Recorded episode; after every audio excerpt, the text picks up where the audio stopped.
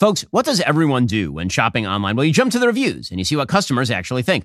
Well, and Branch did the hard work for you. In a recent customer survey, 96% said and Branch sheets get softer with every single wash. And Branch sheets are made from the finest 100% organic cotton threads on planet Earth. Buttery to the touch, super breathable, and Branch sheets are perfect for both cooler and warmer months. Their luxurious signature hem sheets were made without pesticides, formaldehyde, or other harsh chemicals. They really do get softer with every single wash. Best of all, and Branch gives you a 30-night risk-free trial with free shipping, returns on all orders. You're not going to want to return them. We love our Boll and Branch product. In fact, when I'm on the road, I actually travel with their cable knit throw blanket. It is that good. Their product is just awesome. After a long day, nothing feels better than a restful night's sleep in the softest, most luxurious sheets. Sleep better at night with the softest sheets from Boll and Branch. Get 15% off your very first order when you use code BEN at bollandbranch.com. That's Boll and Branch, spelled B O L L A N D, branch.com. Promo code BEN. Exclusions apply. See site for details. Bollandbranch.com.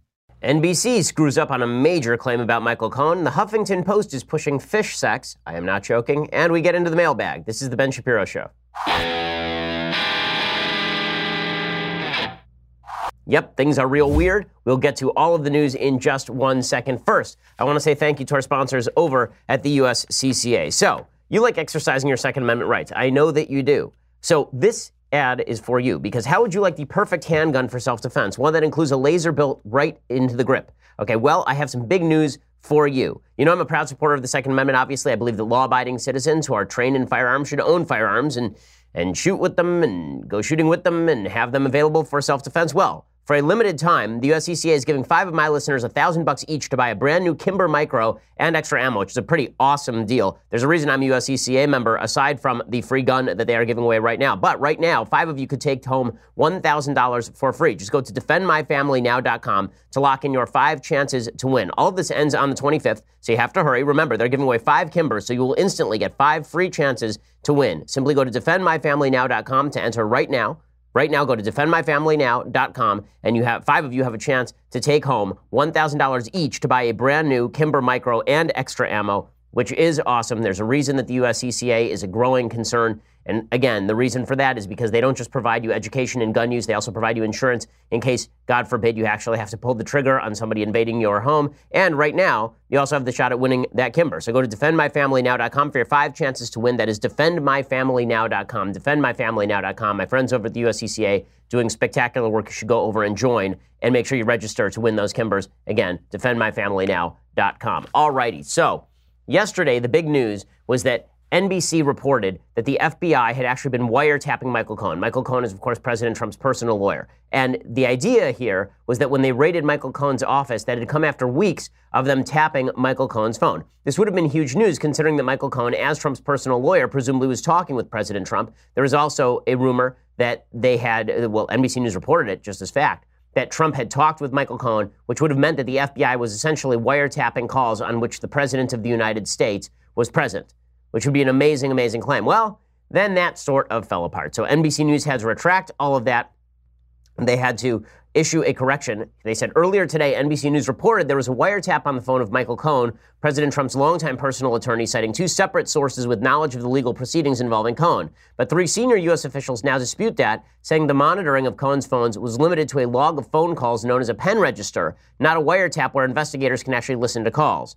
Okay, well, that's not the same thing at all. Okay, I worked in a prosecutor's office for a summer out here in Los Angeles, and we were able to obtain call records for virtually anybody by subpoenaing the phone company. So all that is is just a list of phone numbers. And then you cross check the phone numbers against the person who has the phone number. That is not the same thing as listening to the contents of the phone call. It's a pretty massive retraction. And again, this is just the latest crazy retraction from the media in a long line of them over the past few weeks. The media have been going so into past few weeks, past few months. The media has been going so insane over Trump. They've been trying their best to take down Trump. Every story is going to be the tick, tick, tick, boom that takes down Trump. Benjamin Wittes, who is a legal reporter, he's constantly using that sort of framework on Twitter. He's constantly saying, tick tock, tick tock, as though it's just a matter of time until the bomb goes off and Trump's presidency is destroyed. And you can see that this is how the media cover these issues. I mean, yesterday there was another story that was just like this. There was a, a, a story that was passed around the media, a huge story that Bob Mueller had requested 70 blank subpoenas in the case against Paul Manafort. The supposed idea here is that he was going to subpoena President Trump, that these blank subpoenas show that he was going hard after Paul Manafort. Well, not really. A blank subpoena is just something that you get drawn up. It's the same thing as ordering blue pens. Okay, it's literally, it's literally a form. So ordering blank subpoenas in a major case is not a shock at all. But the media treated this as though this were a major development. Wow, he ordered a blank subpoena. Under Title IV, Rule 17 of the Federal Rules of Criminal Procedure, the clerk must issue a blank subpoena signed and sealed to the party requesting it, and that party must fill in the blanks before the subpoena is served. So that, of course, does not actually say anything about who's going to be served or the relevance of what is going to be served, but the media went nuts over it anyway. You remember a few weeks ago, McClatchy reported that Michael Cohen, the president's personal lawyer, had in fact visited Prague. The reason that that would make a difference is because there were accusations, as you recall, in the BuzzFeed dossier, in the in the crazy dossier filled with allegations about Trump stooping Russian, Russian prostitutes and such. There are allegations in there that Michael Cohen had visited Prague to coordinate with Russian agents during the election cycle. Well, McClatchy had written an entire story about how after Michael Cohen had denied this and shown his passport that it was not true that Michael Cohen, in fact, was in Prague, well, they reported that Michael Cohen was in Prague and that, that he was lying. And then they provided no substantiating evidence. There's not been a second report that confirms that. So there's no more evidence of that than there was when McClatchy claimed it. And yet that story is just sort of sitting out there. This sort of error has become supremely common in the media. ABC News, if you recall, a few months back had to correct a bombshell story in which they suggested that Michael Flynn had been instructed by Donald Trump to coordinate with the Russians during the campaign. Right, during World News Tonight, ABC News investigative reporter Brian Ross had said the source had provided the initial information for his story, and that that initial story prompted the Dow to fall 350 points because there was the suggestion that suddenly the Trump administration was in serious trouble because of the report that said that Flynn was prepared to testify that Trump directed him to make contact with the Russians, which would have been the Trump Russia collusion case proven to a T. It turns out that Trump instructed Flynn, if anything, to talk to the Russians after Trump had already been elected in December of 2016. Right? ABC News had to retract that report. And you'll recall that CNN had to retract a similar report. Right? CNN had to correct a report about Donald Jr. Uh, about Donald Jr. Uh, co- connecting with WikiLeaks. And the New York Times reported this back in December of 2017. CNN on Friday corrected an erroneous report that Donald Trump Jr. had received advance notice from the anti secrecy group WikiLeaks about a trove of hacked documents that it planned to release during last year's presidential campaign. In fact, the email to Mr. Trump was sent a day after the documents stolen from the DNC were made available to the general public. The point that I'm making here is that you can tell the agenda of the media by the errors that the media makes. The media never make errors in the other direction. The errors never, the, the media never make errors about Obama to this extent. They never did while he was president. They never make errors to Nancy, about Nancy Pelosi to this extent. They certainly never make errors about Na- Debbie Wasserman Schultz to this extent. And it's, it's a really incredible thing that the media continue to trot out stories without fully vetting them. Now, look, everybody makes mistakes, right? I've made mistakes in my reporting. We've apologized for mistakes at Daily Wire. You know, way back when, when I wrote for Breitbart News, I ran a report that specifically said that we were reporting a rumor, and the rumor could be not true, had been sourced highly by a member of the Senate, uh, in, in which it accused Chuck Hagel of having, the, who's then the nominee for Secretary of Defense under President Obama, of having coordinated with a group called Friends of Hamas. The group turned out not to exist. It was, a, it was a bad story. We shouldn't have run it. It was a mistake right? People make mistakes. I get that people make mistakes. That particular story we had said at the beginning was a rumor anyway, so it wasn't like we were hiding the ball there, but it was still a mistake. We shouldn't have run it in the first place. Okay, that said, the question of which direction make the mistakes reveals your bias. Now, I was biased against Chuck Hagel, so I was probably more likely to believe a bad story about Chuck Hagel. The media proclaim that they are objective. The media proclaim that they are fully just trying to report the news, right? It's not biased. There's no favor for any candidate or any president. That obviously is untrue. When every single error is in one specific direction, you have to acknowledge that something is happening there. And every error with regard to Trump has been against Trump. Every error with regard to President Obama seemed to be in favor of President Obama. The erroneous reporting by the media about President Trump is astonishing and stunning. It, it does make a certain amount of sense considering the, the quickness of the news cycle, but all of these big screw ups are directly playing into President Trump's campaign to suggest that everything is fake news. Now, I'll tell you something I don't like. What I've seen from the right is MSNBC is fake news, CNN is fake news, New York Times is fake news. No, a news story is fake news. Right? If the news story is wrong, then it is fake news. To suggest that the entire outlet is fake news throws out the baby with the bathwater. Now, you can say that some that some publications are more trustworthy than others. Right? I've been ripping on InfoWars. I don't think InfoWars is a trustworthy source of information by and large. Okay, and you can you can take that down the line. You know, I think that CNN is less trustworthy than the Wall Street Journal. I think that yeah, I, I would not put InfoWars and CNN in the same category when it comes to reporting standards, but obviously you can have gradations of how much you trust a particular outlet. But to suggest an entire outlet is fake news and everything they do is fake news, I think is a large scale mistake. But all you're doing, media, are playing, you're playing into President Trump's hands. You're playing directly into President Trump's hands when you jumped the gun and you report things that have not been verified. It's a huge mistake, and I'm, I'm shocked that the media continues to make these sorts of mistakes. Meanwhile, President Trump continues to struggle for a legal strategy on Michael Cohen. So Rudy Giuliani is still out there trying to play sort of offense for President Trump in the Michael Cohen investigation. He came out and he said that Jeff Sessions should end the Mueller investigation. Uh, he should end the. He should presumably also end the Michael Cohen investigation. He says that all of this has gone too far. Giuliani is, of course, Trump's new lawyer, and here's what he had to say about the Mueller investigation, which he feels is a witch hunt. Kim Jong Un uh, impressed enough to be releasing three prisoners today, and I've got to go there and and Jay Sekulow and, and the Raskins, we have to go there and prepare him for, for this silly deposition about a case in which he supposedly colluded with the Russians, but there's no evidence of that. Mm-hmm. I mean, everybody forgets the basis of the case is dead. Sessions should step in and close it. Okay, now this here's the real problem. If Sessions, of course, steps in and closes the investigation, he's already recused himself from all the Trump Russia stuff, so he'd have to end that recusal, step back in, and finish the investigation, or fire Rod Rosenstein, or he should go, presumably, and Rosenstein and Mueller.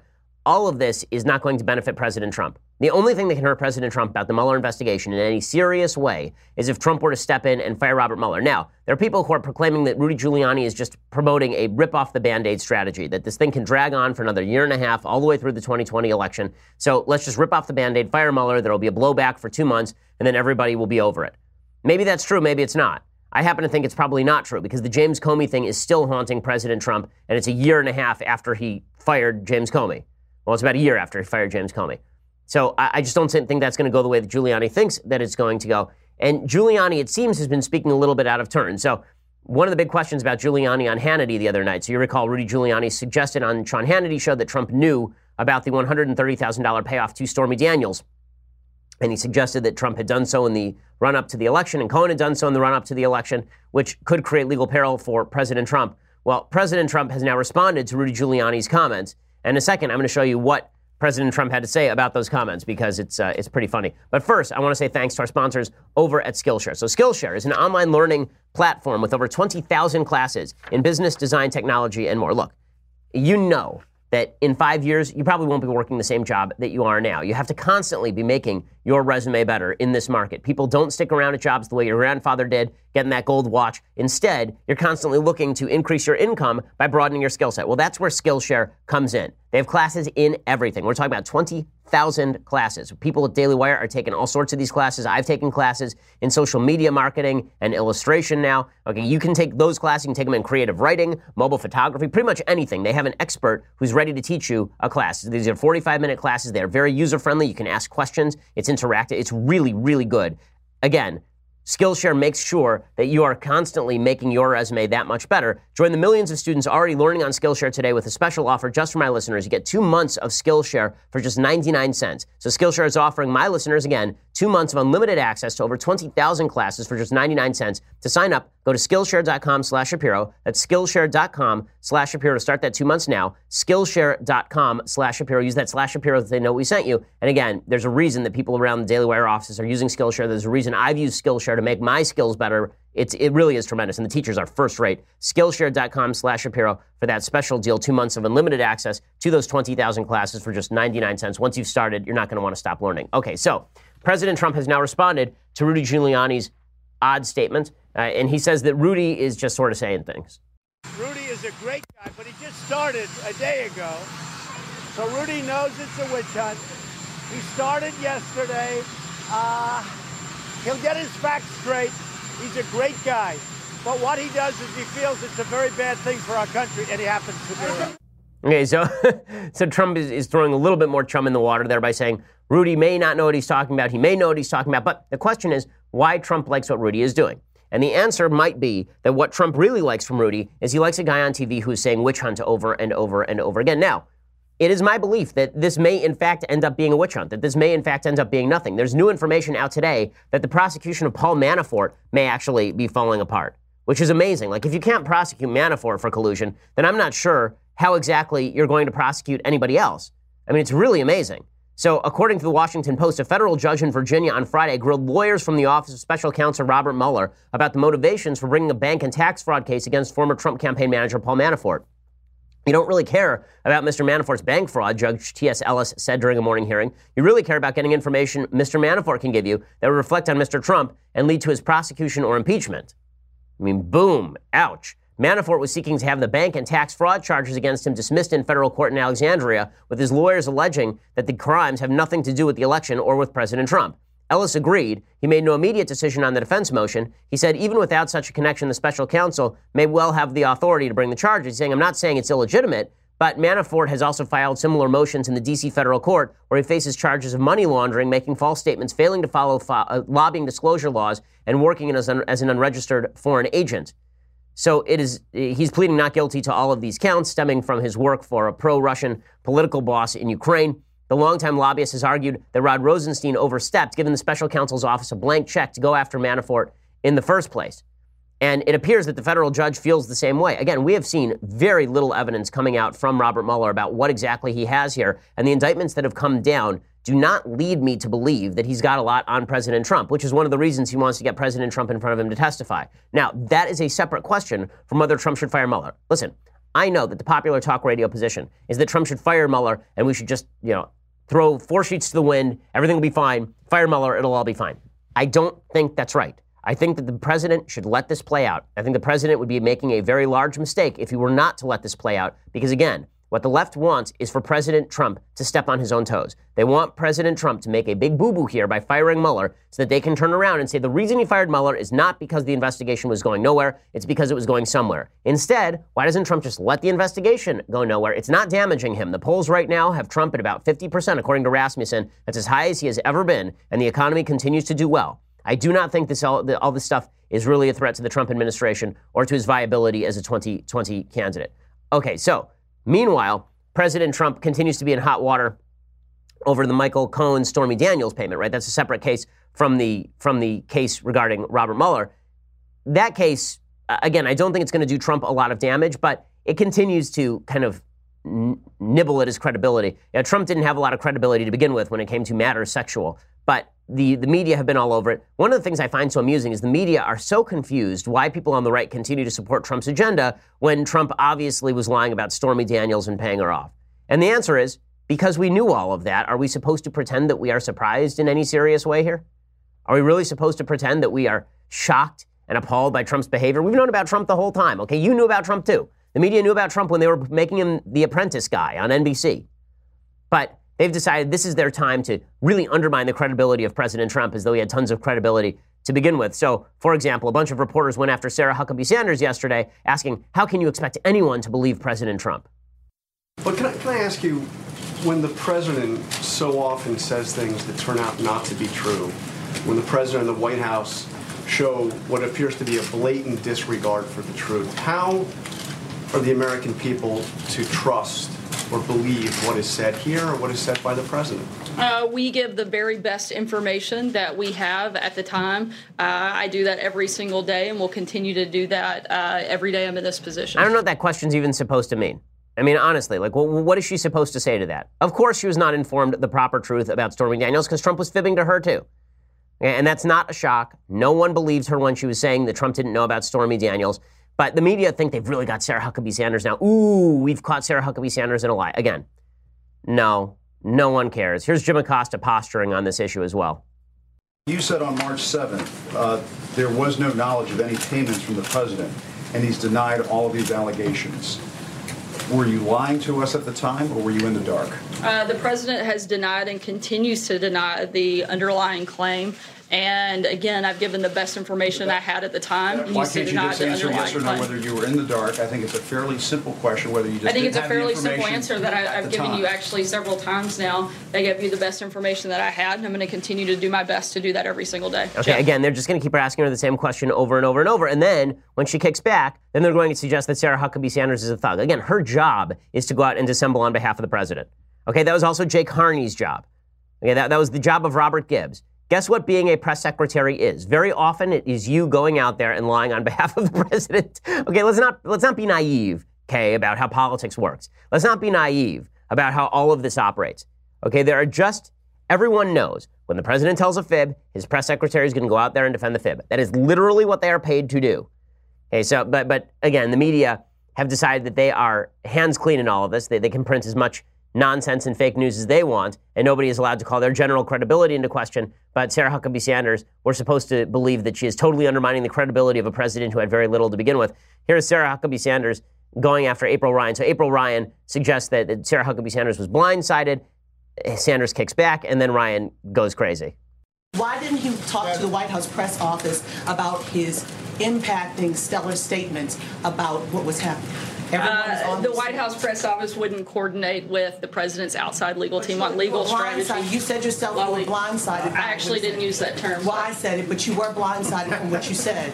Well, for uh, with all due respect, you actually don't know much about me in terms of what I feel and what I don't. 21 years to Um, understand how this operates. All right, I think we're good. Lolly, go ahead. Okay, so uh, you know, there, Sarah Huckabee Sanders is not being rude, but April Ryan thought she was being rude because again, the only thing anyone in the media care about is how they look on camera. They should stop televising the press briefings. They really should, because all it turns into is a bunch of grandstanding political theater for, on behalf of these reporters. And April Ryan was happy to do that, right? She went on TV later and she talked about Sarah Huckabee Sanders. She said Sarah Huckabee Sanders was very street with me. I don't even know what that means. So she was blindsided. This was not a personal attack on her. And for her to say something like, you don't know me, that was very um, street. I know there's street politics here, but that was very street. To say you don't know me is very street. Well, you don't know Sarah Huckabee Sanders all that well. Like, what? But again, it just demonstrates that what the media love best of all about President Trump is the constant controversy. While they proclaim that they don't like any of this and they just want to cover the news straight, they really don't. They want to report what they want to report about the Trump administration. And when Trump makes a boo boo, they want to jump all over it. And then they want to make themselves the story. Because now the story is April Ryan and Jim Acosta. The story is not really the president lying to the, to the American people and the American people not really caring because we knew all of that to begin with. Okay, so before I go any further, and I have a lot to say about some weird sex stuff in just a second. Now, if that's not a pitch, I don't know what is. But before I get to any of that, first, I want to th- say thanks to our newest sponsors over at ExpressVPN. So, Facebook, as you may have noticed, has been in the news a lot, getting thrashed for letting third parties get your user data.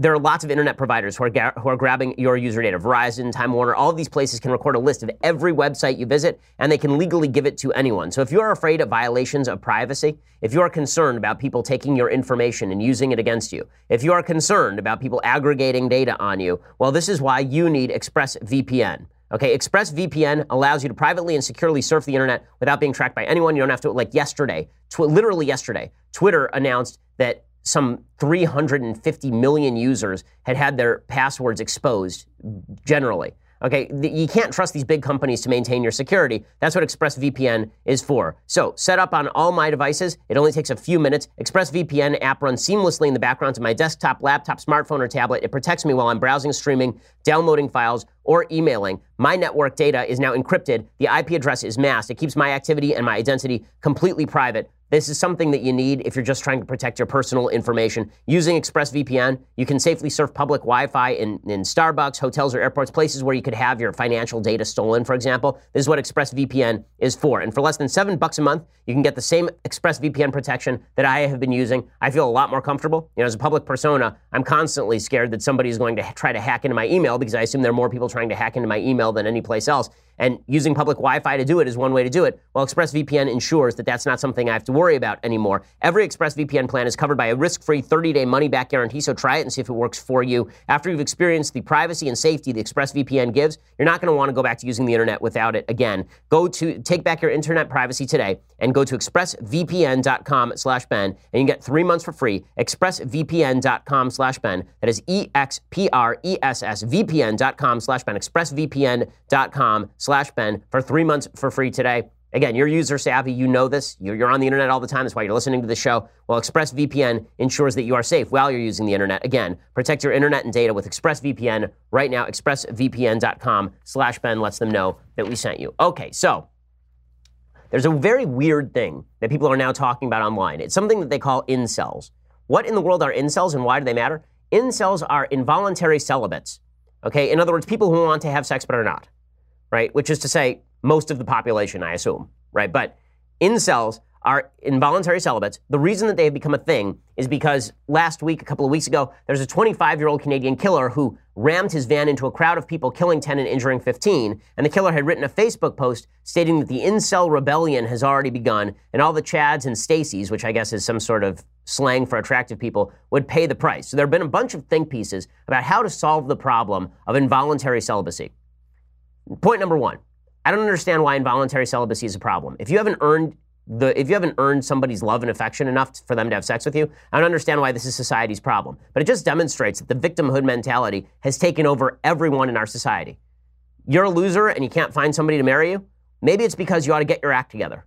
Okay, maybe the reason you're involuntarily celibate is because you have not made enough of yourself to earn somebody else's love and affection. But when you live in a society where sex is believed to be owed, when you live in a society that's constantly promising that you that sex is right around the corner. Casual sex is easy to get. It's not a problem. No one's ever going to require anything of you. Right? When you watch TV and everybody is jumping in and out of the sack with everybody else, it does lead to a mentality that suggests I am owed this thing, right? I am owed sex. Everyone's getting it except for me. Involuntary celibacy is obviously a societal problem. This is a very perverse view of sexuality. Ross Douthat at the New York Times has pointed out that for purposes of discussion, there are two types of incels. Okay, men who can't get sex as a general rule, it's usually men who are worried about involuntary celibacy, and people perceived by the left wing to be victimized by a society that has unfair standards of sexiness. So this would be people who are trans who say that they can't have sex with the kind of people that they want to have sex with because as trans people, society has set up rigid standards of sexuality and people are falling prey to all of that. Well, Douthat suggests that the solution posed by those who see involuntary celibacy as a problem to be solved will be the redistribution of sex.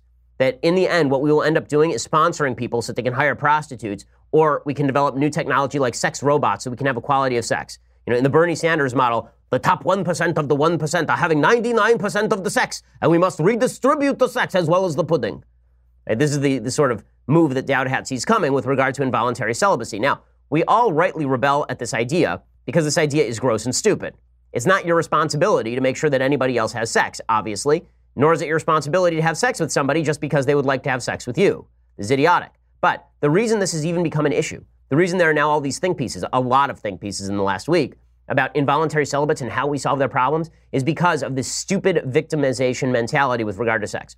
So I was what you would call a voluntary celibate, okay, until I was married. I was somebody who did not have sex until I was married. My wife had the same standard. The reason for that is because I felt that sex was an adjunct to commitment. Sex was something that you earned as an element of commitment.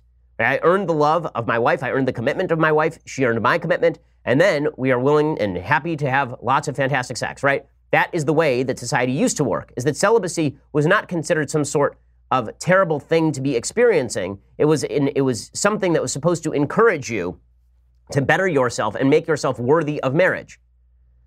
Right? Conservatives have had the solution for a long time a sexual morality that takes into account commitment. If we measure happiness by commitment rather than by amount and variety of sex, then the onus placed on us is to get someone else to commit to us. And we have a society right now that values sex above commitment, that says that the happiest possible life is the one where you're having the sex with the most people in the most positions, and that's what's going to make you the happiest. That's a lie, number one. Social science demonstrates that this is a lie. Pro- promiscuity does not lead to happiness, it turns out. Sexual variety does not lead to happiness. Commitment tends to lead to happiness. But we're a commitment phobic society and a sex centric society, and that leads to an unhealthy focus on sex, and it leads to us seeing people who are not receiving this free and plentiful sex as victims of the society, as opposed to people who need to better themselves and therefore to earn commitment. Again, virginity should not be seen as something to be condemned. It's seen as a norm, not as a shortcoming until you have earned somebody else's commitment. But that's not the way our society has viewed it. If sex is the goal of life, then we're going to fall directly into this trap about redistribution of sex and, ins- and voluntary celibates being victims. Again, the reality is nobody owes you sex. Nobody owes you anything. Okay, you need to earn. Okay, and when I say you need to earn, I don't mean you got to be a you got to be a, a guy who plays the game. You got to be a stud. Uh, that's not what I mean. What I mean is that if you actually want to have a happy life, what you need to do is make yourself worthy of the person with whom you would like to have sex, and that person needs to make themselves worthy of you as well. It means bettering yourself every way physically, emotionally, spiritually. Become a better person. It's really interesting. You know, you rarely see the, the guys who are complaining right now about involuntary celibacy, they're never complaining about involuntary, involuntary lack of commitment. right? You never see these the same guys who are talking about how they're not getting enough sex, just random sex. You never see them talking about, you know, I've really been trying to get married for a really long time, and I've been unable to find women who are willing to marry me. Okay, that number is much, much smaller than the number of guys who are out there complaining about not getting the supposedly free and plentiful sex offered by, by society. Okay, well, we're making a generation of pathetic men. That's, that's all that's happening here. We're creating a generation of pathetic humans, um, men in particular, who think that they are owed things instead of having to actually be gentlemen, be strong defenders of family, be prepared to sustain a household in order to participate in lovemaking activity. Meanwhile, speaking of people who are being made pathetic, it's not just exclusive to men, it's also happening to women. The lead at the Huffington Post right now, literally the lead, okay, the top of their enormous website is Wet Dreams, the age of fish sex. I am not kidding you. And then it is a picture of a woman's feet and a fish. Okay, and here is the story. Okay, time for the easiest game. This is by Claire Fallon, who I have no clue who she is. All I know she has the lead at Huffington Post, and she's crazy. So here is what she here is what she writes. She writes. Time for the easiest game of if you love this movie, read this book ever. If you love The Shape of Water, a movie about fish sex, you should definitely read The Pisces by Melissa Broder, a book about fish sex. The cover literally shows a woman in an amorous clench with a fish. The novel actually tells the story of a woman who has a torrid love affair with a merman.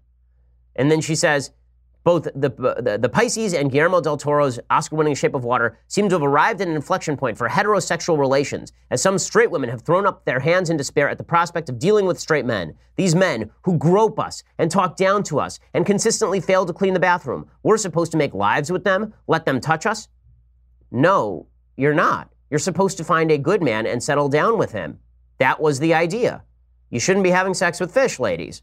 Okay, that's it turns out that going after the bass right? Nailing the salmon, that's not actually a good solution to you lacking the ability to find a man who is willing to commit. Okay, the, the, the uh, again, how about women focus on bettering themselves and men focus on bettering themselves, and both of the both of these things lead toward commitment. Women woke up one day, says the Huffington Post, to find that their husbands voted for Donald Trump and their sons have been bleep posting on incel boards.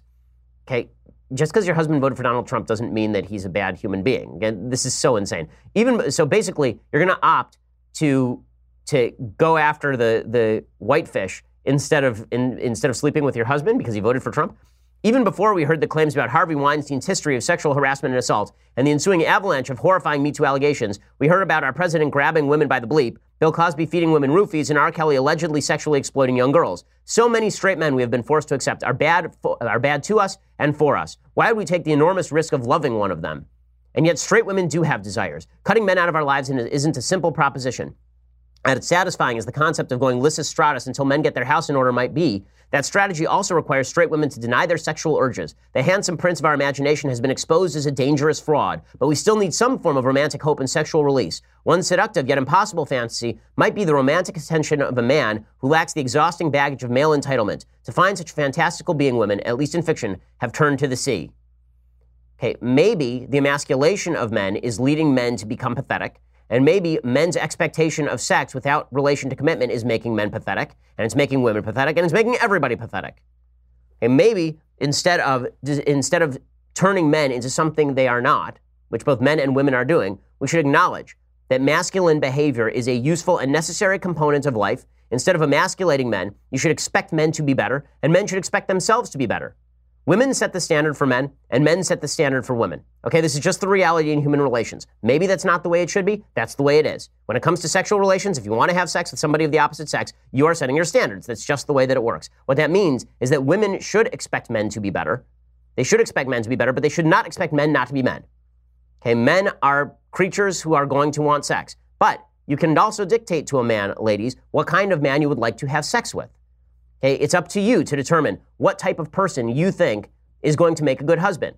And suggesting that all men are R. Kelly or Donald Trump, or that if they voted for Donald Trump, they are Donald Trump, or that if they disagree with you about feminization of, of, of boys, that somehow they're going to be bad husbands, we're leading generations of men and women to be unhappy. That's all that's happening here. You have unhappy men who believe that the expectation of life is that they're going to have as much sex as they want, and unhappy women who are living in the expectation that men are going to be under their boot heel and not act like men at any point in real life. And it's just stupid. It's just stupid. And that's how you end up with fish sex on the front page of the Huffington Post and incels killing people in Canada. Just ridiculous. Okay, We're going to get to the mailbag in just one second, but for that, you have to go over to dailywire.com. So for $9.99 a month, you can get a subscription to dailywire.com. That means that you get the rest of this show live. You get the rest of Andrew Klavan's show live, the rest of Michael Knowles' show live. It means you get to be part of the mailbag and ask me the questions that you want answered. Also, if you get the annual subscription, you still get this. The leftist tier is hot or cold Tumbler. You will enjoy it. You will love it. It is fantastic. Every element of it is, is just marvelous. Beyond all of that, I want you to go and subscribe right now if you have not to our feed over at iTunes or SoundCloud or YouTube. The reason being, because this Sunday, May 6th, we have a brand new edition of my podcast, a Sunday edition. It's the Ben Shapiro Show Sunday special, in which I host weekly in depth conversations with the nation's best thinkers on politics, news, culture, sports, everything in between. And the best part is for current subscribers to my show, because you won't even need to hit an extra button, it's just going to show up in your feed. And this week's episode is just fantastic. I, I can guarantee it's great. Okay, Jordan Peterson stops by, and it's awesome. It's, it's really high level intellectual stuff. I think that you'll love it. And I, I really hope that you enjoy the show. I think that it's going to be just terrific. We have a bunch of fantastic guests booked for the next few months. Uh, it's, it's a blast. So check it out. Please subscribe right now and leave us a review. We always appreciate it. We are the largest, fastest growing conservative podcast in the nation.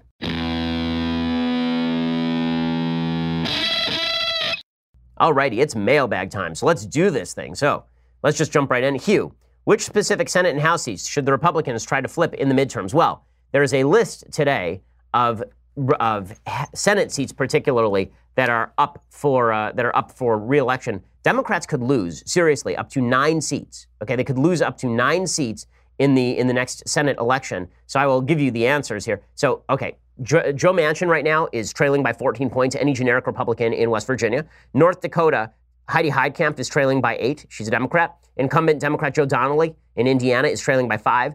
Claire McCaskill trails by five in Missouri. Montana, Jon Tester trails by five. Florida, Bill Nelson is locked into a, a, deadlock with Rick Scott. He probably will lose that seat. Pennsylvania and Ohio, Democrats Bill Casey and Sherrod Brown are leading by less than two points each. Virginia, Tim Kaine is within three. So there are a bunch of Democratic seats that are up in the Senate. In the House, it's very difficult to name Republicans who are capable of flipping a blue seat. Uh, it looks a lot more like Democrats are going to flip some red seats. So I'd put most of, if, if I were investing money right now, I'd invest most of my money in Senate races. I would not invest, by the way, in one particular candidate. I'd be remiss if I did not play this just because it's so amazing. There's a guy who is running for the nomination in Virginia, I believe. His name is it West Virginia? Don Blankenship. Okay, Don, it's West Virginia. Don Blankenship in West Virginia trying to run against Joe Manchin. And um, he's an insane person. Okay, uh, he, the, here's the ad that he is currently running in the primaries in this West Virginia primary. Again, if you blow this seat, again, the, Joe Manchin has a 14 point deficit against generic Republican. Unfortunately, Don Blankenship is certainly not generic Republican. Here is the ad that he released legitimately this week. Um, oh no. Swamp Captain Mitch McConnell has created millions of jobs for China people. While doing so, Mitch has gotten rich. In fact, his China family has given him tens of millions of dollars. Mitch's swamp people are now running false negative ads against me. They are also childishly calling me despicable and mentally ill.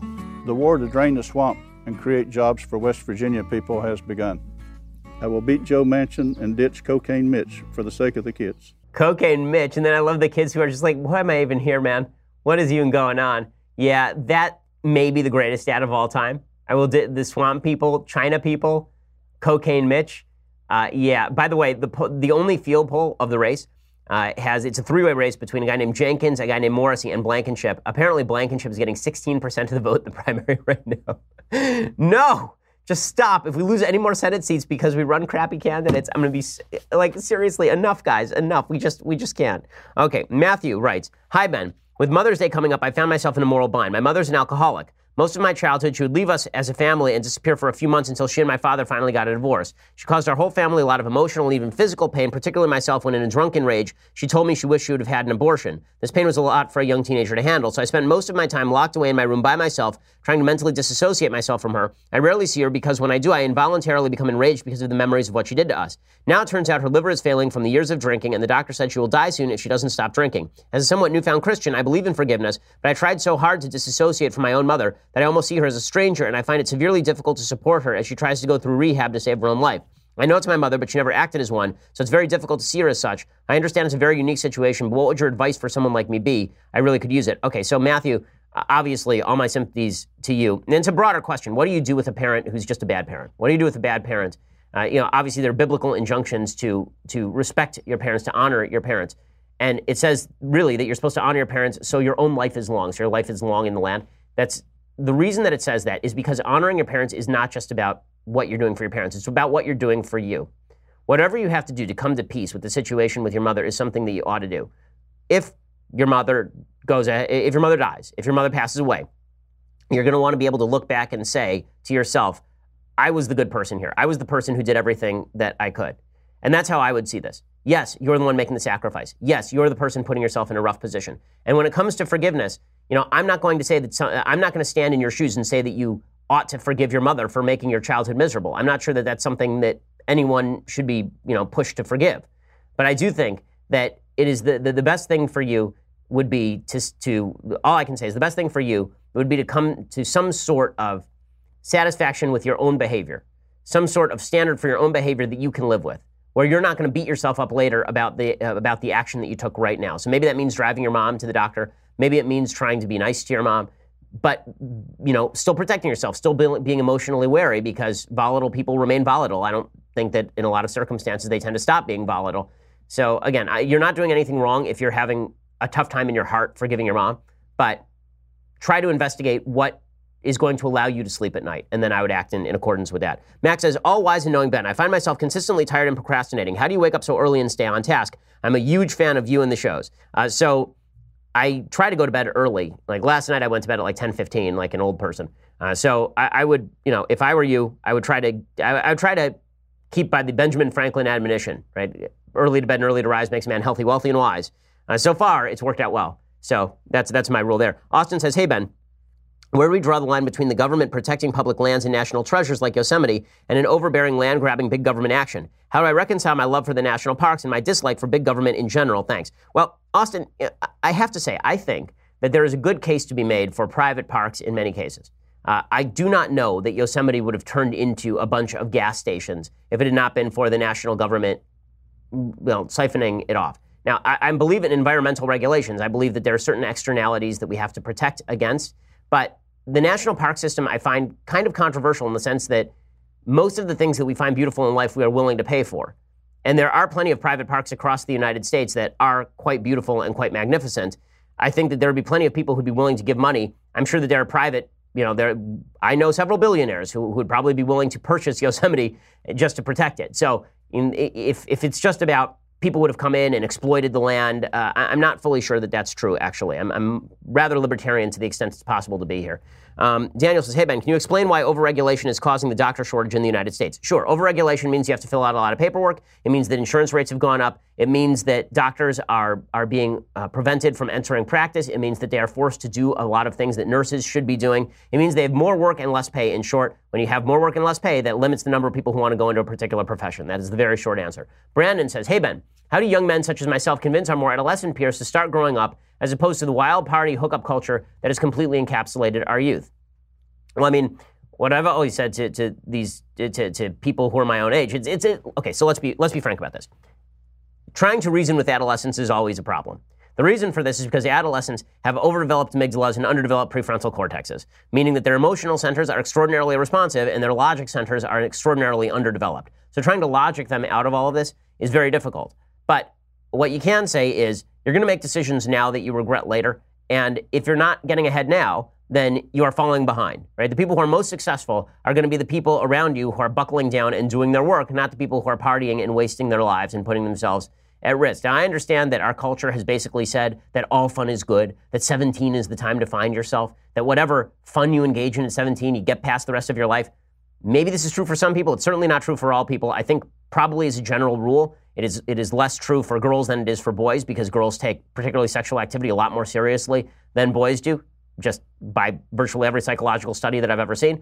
Um, and so, yeah, I think that the, the, acting like a jerk is something that gets ingrained in your character. If you're doing it when you're 17, my guess is that it's going to be harder to, to remove that from your character later than it otherwise would be. Daniel says earlier in the week you spoke about Marxism and its impact on our culture. Do you think the works of neo Marxist thinkers like Gramsci play a similar role? So, Gramsci, for those who don't know, was an Italian proto fascist thinker. Um, he was a Marxist uh, who was actually much in vogue with, with Mussolini for a little while. And his, his basic theory is that Marxism had failed, and what you needed instead was cultural Marxism. Marxism had suggested that there was an inevitable slide from capitalism and towards Marxism, and that eventually capitalism would degrade into Marxism over time. It was a historical prediction. Gramsci said, look, that's not what happened in World War I. In World War I, there wasn't this great class uprising to stop the war, and so what we really need is we need to look at the culture. We need to take over cultural institutions, and then we need to use those cultural institutions to re inculcate a new sort of human being in the human heart. I think that Gramsci's been a lot more, his philosophy has been a lot more successful than the philosophy of, uh, of Marx himself. Cultural Marxism has been a lot more successful in damaging the West than the economic theories of, of Karl Marx. Okay, Susan says, Hey, Ben, how do we avoid whataboutism? Trump is in the office and therefore the leader of the GOP. Most of the leftists want to paint the entire GOP with one brush. How do we discuss ideas, not people? What we say is when Trump does something wrong, it's bad. End of story. And when Trump something, does something good, it's good. End of story. And the only way whataboutism applies is not with regard to whataboutism, but you can say to the left, you are pretending to care about X, but you didn't care about Y. That's not whataboutism. I care about both. Right? I think when Trump is, is being garbage, he's being garbage. And when Clinton was being garbage, he was being garbage. And yeah, that's consistent. But you're not consistent. So that's not whataboutism. That's just saying to somebody that everybody should have an even standard across the playing field for everyone. Uh, so that, that's how you avoid whataboutism in these conversations. Alfredo says, Hi, Ben. I'm a current PhD student in philosophy, and I enjoy watching your show every day. As a person in academia, it is one of the few things that keeps me from going insane. Something I especially enjoy is when you relate the topic you're discussing to broader intellectual themes from the great philosophers of the past. I'm excited to see prominent conservatives thinking seriously about philosophical questions. I have two questions. First, when did you start investigating philosophy more seriously? Second, do you think more conservatives should study philosophy? Also, what are some philosophy books you'd recommend to your viewers? So, um, when did I first reading philosophy? Probably in college, maybe late high school. Um, do I think more conservatives should study philosophy? Absolutely. I mean, I think the entire Straussian school, Leo Strauss, who's been sort of a, an ideological godfather to a lot of conservatives, he obviously was, was very much in, engaged in the process of teaching Plato and Aristotle and the ancients. I, I, think that a lot of conservative thinkers, Mark Levin, I know, is very big on John Locke. Uh, there's, there's something worthwhile to studying philosophy. In fact, my entire next book is probably going to be, I mean, the, I'm almost done with it. The entire next book is basically a philosophy book. Uh, and just check the bibliography for a list of, of books. I, have recommended a bunch on the show. The, I think some of the summaries of philosophy are really good. There's one that's called A History of Political Philosophy with essays on various philosophers uh, by, uh, by edited by Strauss. Uh, there is uh, his Natural Right and History, obviously, is a very good book. Um, the Story of Philosophy by Will Durant is a good user-friendly guide to a lot of philosophers. Uh, I'm, really fond of the writing of Walter Kaufmann, who's an existentialist philosopher. Uh, well, he's actually he's quasi anti-existentialist kind of, uh, but but his uh, but uh, his his books are really good. Uh, William Barrett has a really good book on existentialism. I love philosophy. I think it's really interesting to read. You know, try to read the primary sources first. Try to read you know, Nicomachean Ethics. Try to read Plato's Republic. Try to read all of those things. But I think that a lot of the summaries of philosophy are just as useful sometimes as reading, like trying to bull your way through 800 pages of critique of pure reason is probably not as user friendly as simply reading a, a, a user friendly summary uh, from a reliable source, like, for example, Durant. Okay, um, let's see. A couple more questions, and then we'll do things I like and things I hate. So, um, Nicholas says, Hey, Ben, I will be attending my first year of law school beginning in August. Any advice on how to mentally or physically prepare for the grueling journey ahead? Well, know that number one, year one is the hard one, years two and three are not so bad. Uh, second, I would say that whatever reading you are assigned, you should see if there's reading on the other side that has been that has not been assigned. I had a great time in law school because I did a lot of outside reading. Also, you know, get into a system early. Get into a system early where you're summarizing cases and you have an outline and you take good notes because that's the only way you're going to be able to stay on top of the material. Fred says, Ben, I have an atheist daughter, age 28, who recently left the Christian faith and now calls herself an atheist. She recently said that she finds the account of Noah and the flood hard to believe. Her reasoning goes like this Flood never happened, along with many other arguments, Bible unbelievable, thus no God. I've always enjoyed your talks on the Old Testament, looking for your help on Noah and the flood from the wise one. Okay, so it is really unclear whether Noah was a metaphorical character in the same way that Adam is a metaphorical character. Okay, really, this is sort of unclear in the Bible. You know, there, there's a lot of argument over when the sort of historicity of the Bible begins. And I think that the most common belief among a lot of religious people is probably it begins with Abraham. That once you get to Abraham, now you're talking about real people, as opposed to Noah, who could have been a, a, a, more, more metaphorical creation. The Tower of Babel is more of a metaphorical story than it is a story about something where people actually built a physical tower to heaven and then suddenly were struck with a bunch of different languages. It's really a tale about fascism and about communi- uh, communitarianism trying to challenge God and breaking down. So the story of Noah, uh, I would say from a, from a metaphorical perspective, and this is why I think it's important, is a story about the triumph of family over the over the sort of communistic, fascistic society that surrounds them. So the story of Noah is a guy protecting his family from an inundation, a cultural inundation. Now, is now it is true that there was some sort of flood, by the way, uh, in Mesopotamia. It wasn't a global flood; it was probably a local flood, and the and the story is wrapped into this, right? If you actually read more ancient documents than the Bible, there are flood stories in those documents, right? Ancient Mesopotamian myth has talk about giant floods happening in the Middle East. So there probably was a flood of some sort that was happening in the Middle East at that time. But the actual psychological impact of Noah, uh, I, I would say that it's really more about that, that entire portion of the Bible is contrasting various types of civilization. So you have the Tower of Babel, which is a civilization built on the idea that if we get everybody together and we build toward a common purpose, but we ignore the individual, then we'll be able to build something great and holy. So basically, the communist empires of the USSR, and that breaks down into a bunch of squabbling because it turns out that people are individuals and they are tribal and they're not going to bow to a giant human created tower. Okay, so that's, that's the story of the Tower of Babel. That is juxtaposed to the story of the people who are surrounding Noah, who are sort of these libertines who suggest that they have access to everybody else's property and can engage in any sexual immorality they want. It's the libertine society, right? The ultimate individualistic society that says we can do whatever we want, even if it damages other people, and we don't care about the community. Externalities be damned, doesn't matter. And then there's Noah. And Noah's model is the family is what survives, right? That in a, in a survival situation, the only thing that survives is the core family who get on an ark and protect themselves from the inundation and then are able to spread out based on that family. Right? That's, that's, I think, the metaphorical value of Noah. Again, people who say that they don't take the literal truth of the beginning of Genesis as, as a guide. Welcome to the religious world, where a lot of people have been talking about how the, the beginning of Genesis is a metaphor for a very long time. And I've recommended books on this program about, the, about how to rectify breaches between science and the Bible. I talk about this stuff all the time. This is, eh, I'm sorry, it sounds like your daughter is a very simplistic atheistic thinker, and that's a problem. I think a lot of the people who are the biggest proponents of atheism are people who have never spent five minutes with the Bible. They're people who just look at the Bible, they find a couple of verses they think are awful, and then they don't bother trying to understand how that fit into context, why that was written at the time that it was written, whether it was a progressive thing when it was written, what the relationship is of revelation and reason, why it is that God gave a God gave a document to human beings as opposed to just changing human beings into angels. Why did God why would God give a document, a written document to human beings and then say, live by this document, especially knowing that human beings are bound by their time and fallible. In my figure, what I believe is that God gave the Bible as the enzyme that catalyzed the progress of humanity. That basically what God said is, here is a moral guide for you, here, right now. Okay, there are certain immutable principles in it. These are certain basic principles, like the Ten Commandments. There are certain basic moral principles about sexuality, right? Because human nature doesn't change. But there are certain other elements of the Bible that are clearly dictated to time and place. Because if I were to say to, if I were to give an order of, of living to Mathis right now, right? Mathis is in the room now to give an order of living to him, it would include a bunch of things that were time dependent, right? Don't spend too much time on the internet would be one of those things. Okay, well, what if the nature of the internet changes? Or what if the internet doesn't exist in 20 years? So then the question is, how do we adapt those general principles to living a daily life, right? And what God is doing when he gives the Bible, in my belief system, is God is saying, to a specific set of people. Here's how you ought to live. And now it is your job to use reason to interpret what I am saying in conjunction with new evidence and uh, uh, new evidence as it arises. Now, the reason that some of the Bible, so people would say, okay, well, the Bible means nothing because if everything can evolve, then why doesn't the Bible evolve? And the answer there is that there are certain things that do not change.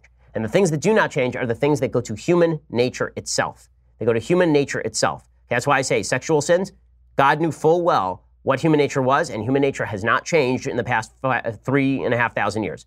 Okay, and it's not going to change anytime soon because human people are, are human beings are human beings.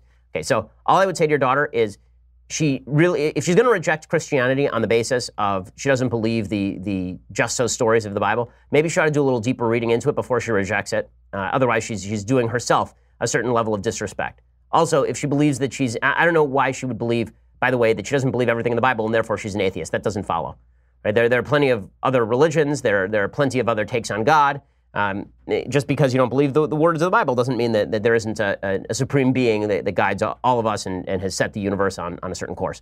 Okay, um, that was a pretty long answer, so we'll have to cut the mailbag there, and then we'll do some things that I like and some things that I hate. So, speaking of you know, the idea, uh, we were talking a little bit about all these people on the left who cannot believe that people on the right would support Donald Trump despite his moral failings. It's amazing how short people's memory is. This is not whataboutism, okay? People on the right should condemn President Trump's moral failings. But it is worthwhile noting that people on the left who are whining about why people on the right would still support Trump's tax cuts and support his administration, his continued presidency, despite the fact that he's garbage with women, Right. They, they seem to forget there was a guy named Bill Clinton. So, if you've never seen the movie Primary Colors with John Travolta, it is a, a pretty good movie with Emma Thompson and John Travolta. It's a little too warm and fuzzy on the Clintons, but it is obviously an adaptation of Bill Clinton and Hillary Clinton. Emma Thompson is Hillary Clinton here. And uh, it is, it, it's pretty good. It's a pretty good movie. Governor Stanton, this is Henry Burke. I met your grandfather once when I was a boy. He was a great man. Thank you, Sergeant. These people don't know you. They probably don't even remember your state there. They're waiting to be swept off their feet. Just wanted to say welcome aboard. What? Let's go. I said I'd meet with him. Did you tell him I was coming on board? No, no, no, no. But you call in sick. I'm sure the kids won't mind. Uh, uh, well, I'm just delighted that you're on board. Mrs. Stanton, I'm not sure. I've never helped run a presidential campaign before. Neither have we. But that's how history is made, Henry. If you had to swallow enough garbage. You can say it, we're X-rated. Yeah, and, and me too, if you believe what you read in the paper. It's gonna be the war thing, the drug thing, and the woman thing. We're in trouble. What are you suggesting we do? Might be a good idea to get on some TV shows. I'm not gonna go negative. Any jackass can burn down a bar. Not negative, it's self-defense. Well, I'm not gonna do it. Okay, so the, the entire movie is, is, I think, too glowing about Bill Clinton.